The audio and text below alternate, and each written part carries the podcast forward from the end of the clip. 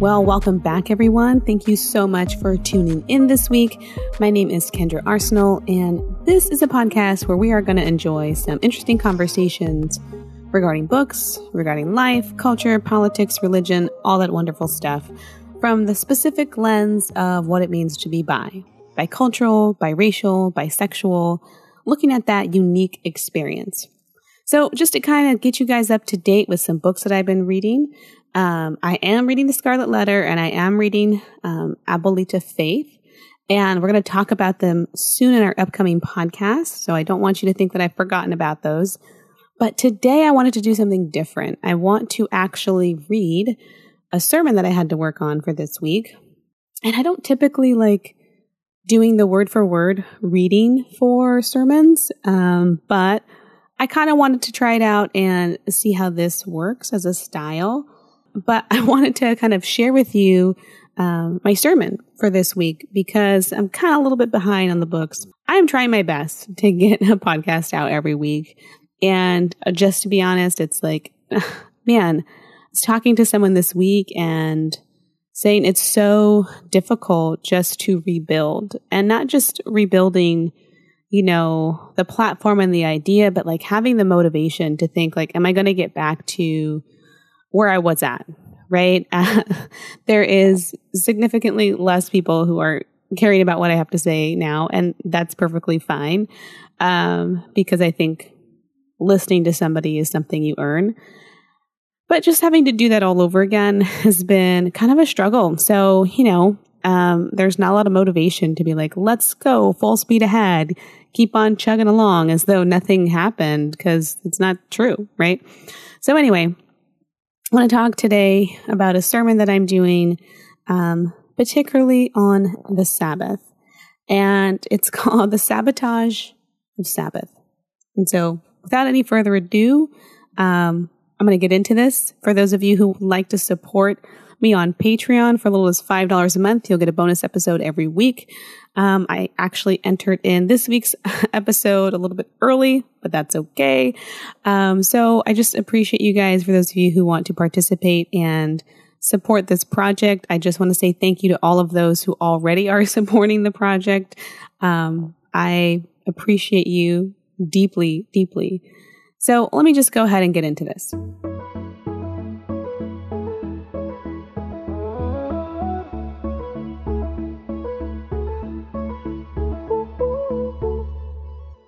Ever since I was a young girl, I have often had dreams that predict something in the future. Never something significant. Sometimes it's an old friend that I haven't connected with in a while who calls me the next day out of the blue. Other times it's an odd piece of clothing that I recognize from a dream that I had the night before. Once I dreamed of a friend who was in tears, and the next day I found out that her grandmother had passed away. At this point, I think it's a pretty universal experience to have one of those moments where a person calls or texts and you just say to yourself, I was just thinking about that person. I don't believe my dreams are prophetic in the way that we see prophecy working in the Bible. But I do think there is something mysterious about the fabric that connects us all, like that gravitational mesh which holds the earth in the middle of space. A mesh that is affected by the presence of earth and changes shape because of it. There seems to be a mesh of spiritual gravity that connects all of us. Maybe it's a thing we call intuition or a sixth sense. So many of us, due to the busyness of life, become numb to our bodies and the inner voice of truth that speaks in the silence of stillness. It is the still, small voice that tells us uncomfortable truths.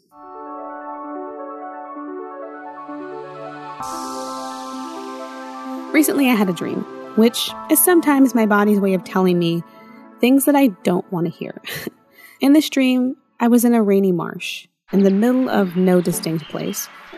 There were various animals around in the greenery, many taking shelter because of the rain. A family of finches sheltered in a bush, a mom and several babies, puffing their bodies and fluffing their feathers to keep the rain from soaking into their coats. Suddenly, I see a lost little duckling, soaking wet and dragging its feet on the muddy ground. It was all alone, tired and hungry and lost. The little duckling was trying to drink from the muddy waters beneath his feet and began to get sicker the more he drank from the contaminated streams. My compassion went out to this little duckling, and I gathered his little body into my arms and brought him to a nearby pool. The water was cleaner, and immediately he took a drink, and life began to be restored to his weary little body. He began swimming after the tiny crawfish that darted beneath him, but suddenly he got stuck in the sand below and soon would drown without my help. I quickly dug him out and brought him back to the surface. But now I was worried. How would this little duckling be able to survive on his own? I turned my back for just a moment, and death was close at his heels. I gathered him into my arms once again, and this time, as I did so, something strange happened, as in dreams they often do. I could see him trying to contort his little body into the shape of a finch. Like the family of finches we had seen earlier, he was trying to be like one of the little ones. He not only wanted, but needed to be accepted into this family of finches in order to survive. After all, he was all alone. But in order to survive, he had to make changes that were painful to him and deceitful to himself. He had to become something he was not in order for others to love him. My heart grew deeply sad as I watched this duckling change his shape. Something about him deeply resonated with myself and how I operated in the world.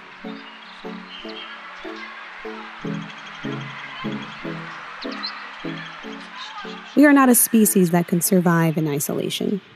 We must have community.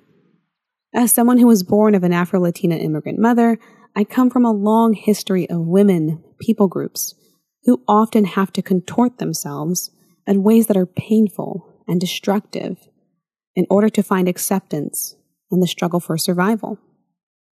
I began to ask myself, what ways have you molded yourself and contorted your identity for the sake of survival? What Bible characters can you think of that needed to do the same?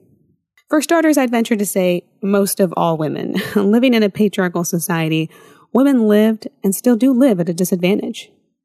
This disadvantage forces them often to accept norms and double standards that they would not have to accept if they were truly equal.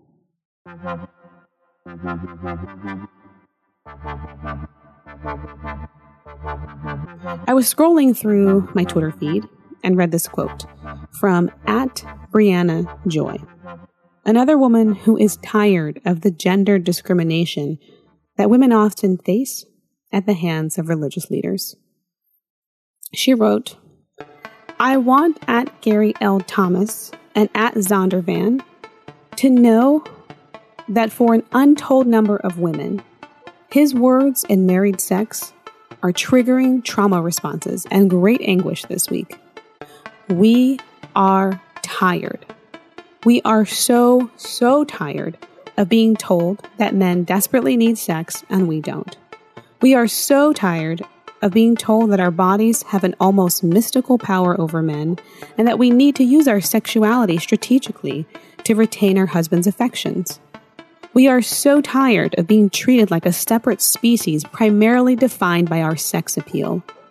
I want Gary Thomas to know what it's like to be a woman suffering with vaginismus and forcing herself through agonizing pain and hours of dilator therapy every week in sheer terror that the man she loves will leave her if she can't fulfill his sexual expectations. I want, at Gary L. Thomas, to recognize that scarring women into performing sexually by threatening them with the collapse of their marriages leads to serious trauma, insecurity, and an inability to trust their husbands, even when their husbands aren't raging sex machines. End quote. Women are tired. Tired of the contortions that are unnatural to themselves, that are forced upon them by institutions claiming to know God. As a woman, I can concur. We are tired. All throughout the Bible, we have seen the effects of inequality, but have normalized them as some idealized form of the way the world should work. In the story of Abraham and Sarah, if inequality were not at work, she would not have to accept being taken to the house of Pharaoh.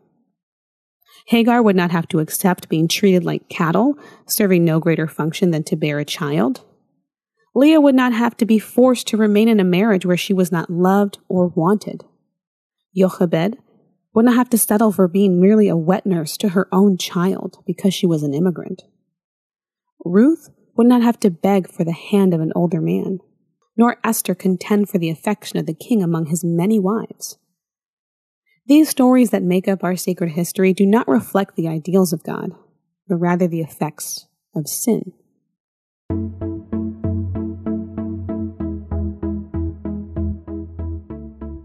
The Sabbath, which has often been the marker of what makes an Adventist an Adventist, was the first piece of scripture that I ever memorized.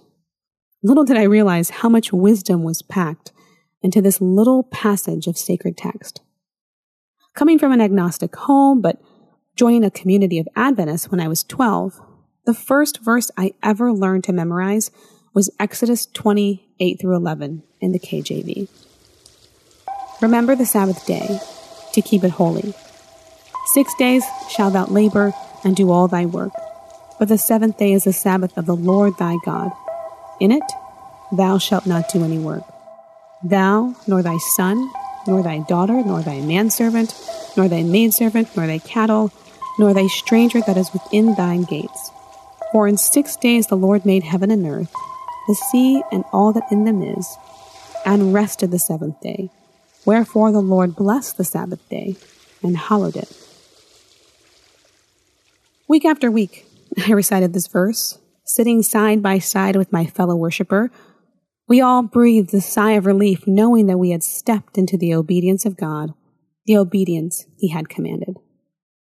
It had been instilled into my head and into my heart that entering into the boundaries of the Sabbath day was like entering into Noah's Ark. It was the vessel that would keep me safe from the storm of destruction and the end of the world. As I continued to grow in my education and experience, interacting with people from all types of faith traditions, the Sabbath became not merely an inactive force, a passive institution we stepped into, but an active force capable of making positive change in the world. For the economically vulnerable among us, the Sabbath is given as an explicit command to those in power. It was instructions given to landowners on how to treat the male and female servants, the cattle, and the strangers within their gates. The Sabbath is a social protection for the economically and societally vulnerable. It is spoken to those in power and demands equality across gender and socioeconomic statuses. The Sabbath is more than just a command to rest. It is an affirmation of human dignity. And the command of Sabbath given to landowners is an act of social justice. To the poor, it is an assurance that you might have a right to the rest God created, a rest that is an affirmation of your humanity and a restoration to your soul. The Sabbath command is a reminder that whatever modicum of power we hold, we are accountable to God for those who come under our care. It is a protection against greedy businessmen and middle managers who fail to provide a living wage to the undocumented worker. The Sabbath has eyes. It watches the landowner in his or her actions towards those who have no power to complain against the hand of abuse. It observes those who have been silenced through political and social disadvantages and takes up their cause. Sabbath reaches its hand into the bank account of the wealthy, claiming back the land, the employees, the servants, and even the animals as first belonging to God. The meat industry that callously cages chickens and cows, the pig, intelligent creatures made wise by their creator, and keeps them cruelly pinned in a stall where they are unable to move, defecating upon themselves and living in their own filth seven days a week. The Sabbath is watching. To these abused victims born for slaughter for the sake of man's own appetite, the Sabbath is taking account and making them accountable to God. To the farmer who hires immigrant labor and does not allow him to take a sick day for fear of replacement, compelling the undocumented worker to work beyond that which he or she is physically able, the Sabbath is watching. To those victims of human trafficking and forced slave labor, to those who just can't simply make ends meet because minimum wage is not enough, the Sabbath is watching.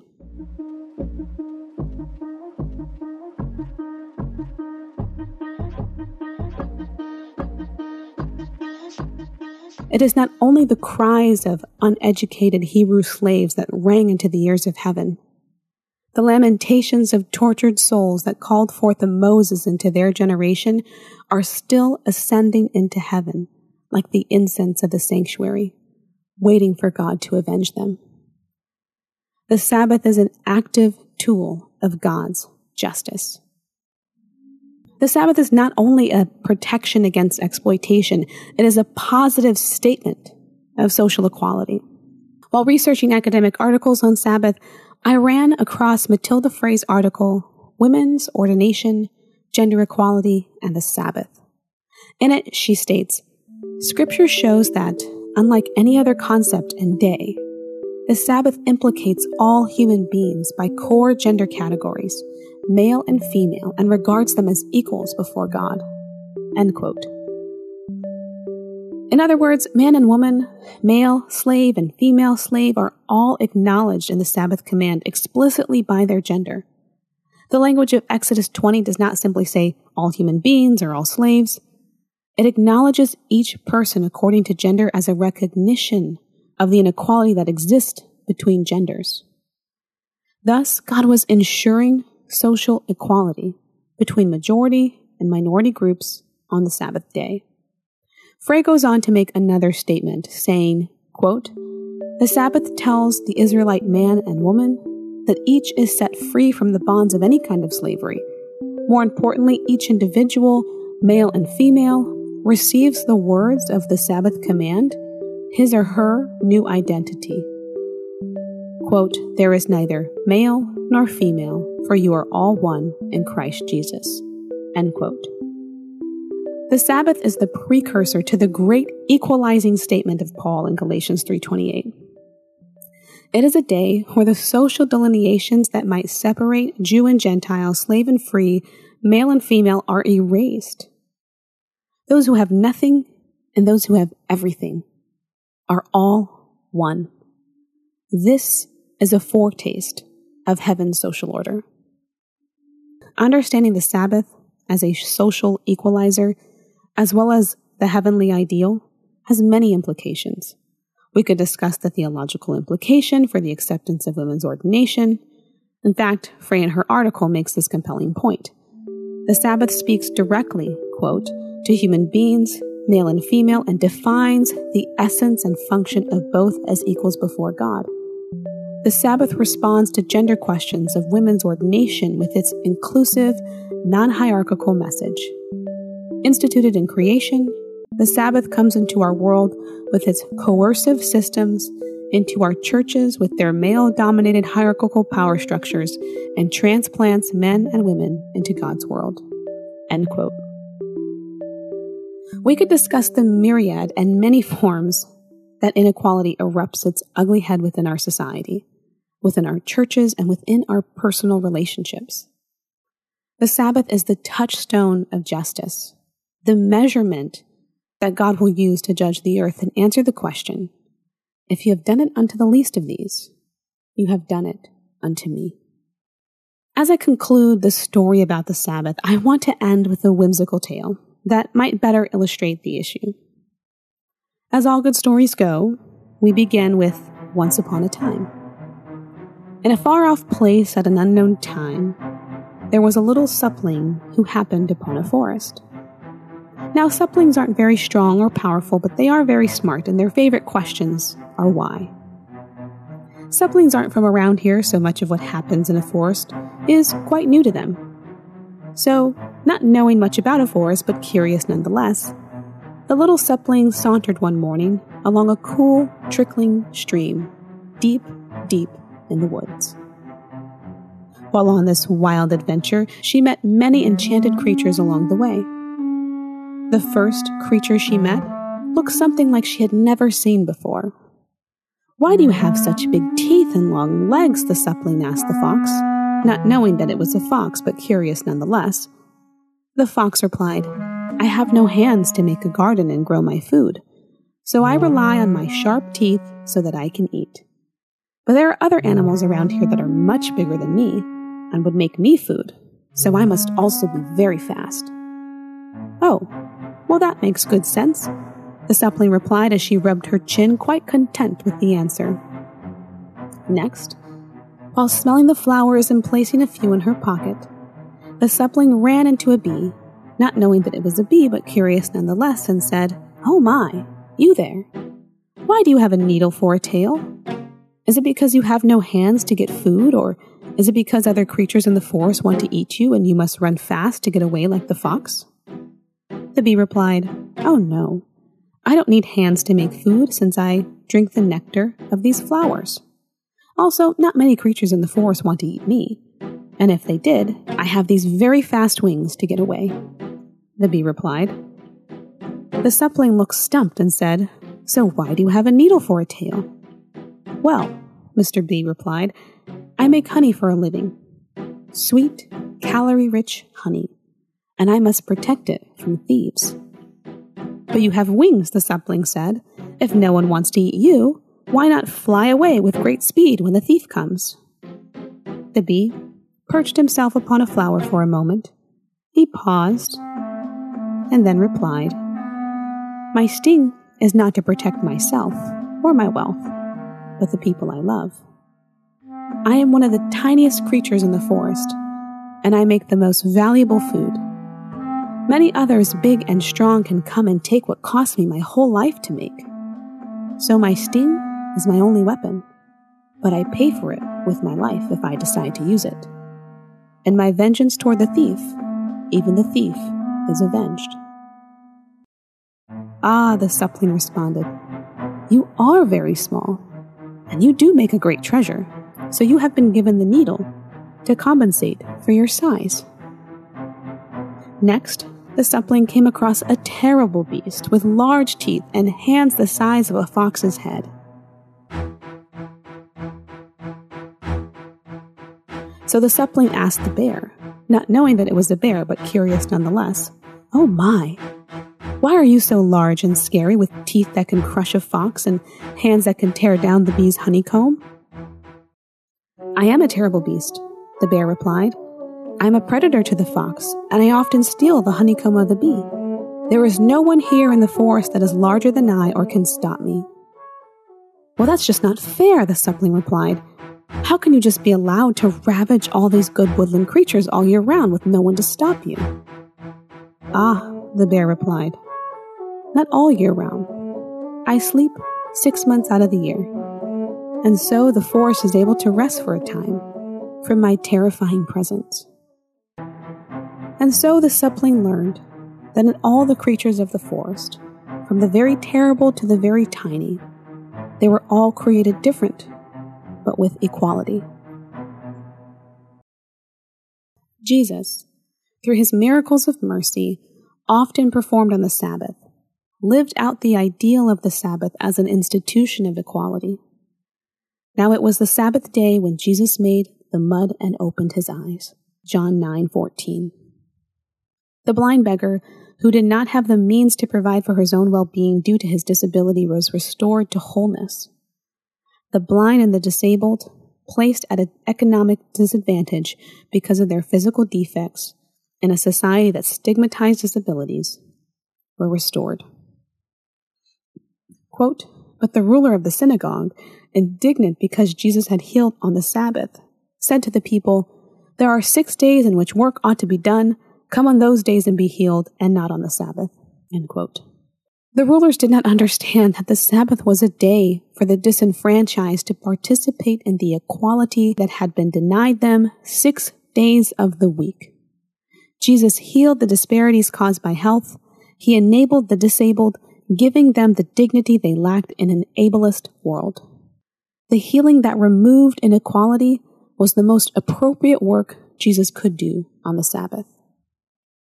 The Sabbath is a refuge to the marginalized and oppressed, and is not a passive agent in God's salvation. The Sabbath has eyes, it is watching and taking the acts of injustice into account. It is an equalizer in the kingdom of God, stating that both men and women, the female slave and the male slave, are one. The wealthy and the poor are one. The religious systems, the social systems that perpetuate oppression are removed, and each man and woman sit as equals before each other and before God. What shall we do then as we understand these categories of the marginalized among us? The male slave and the female slave, the animals and the immigrant.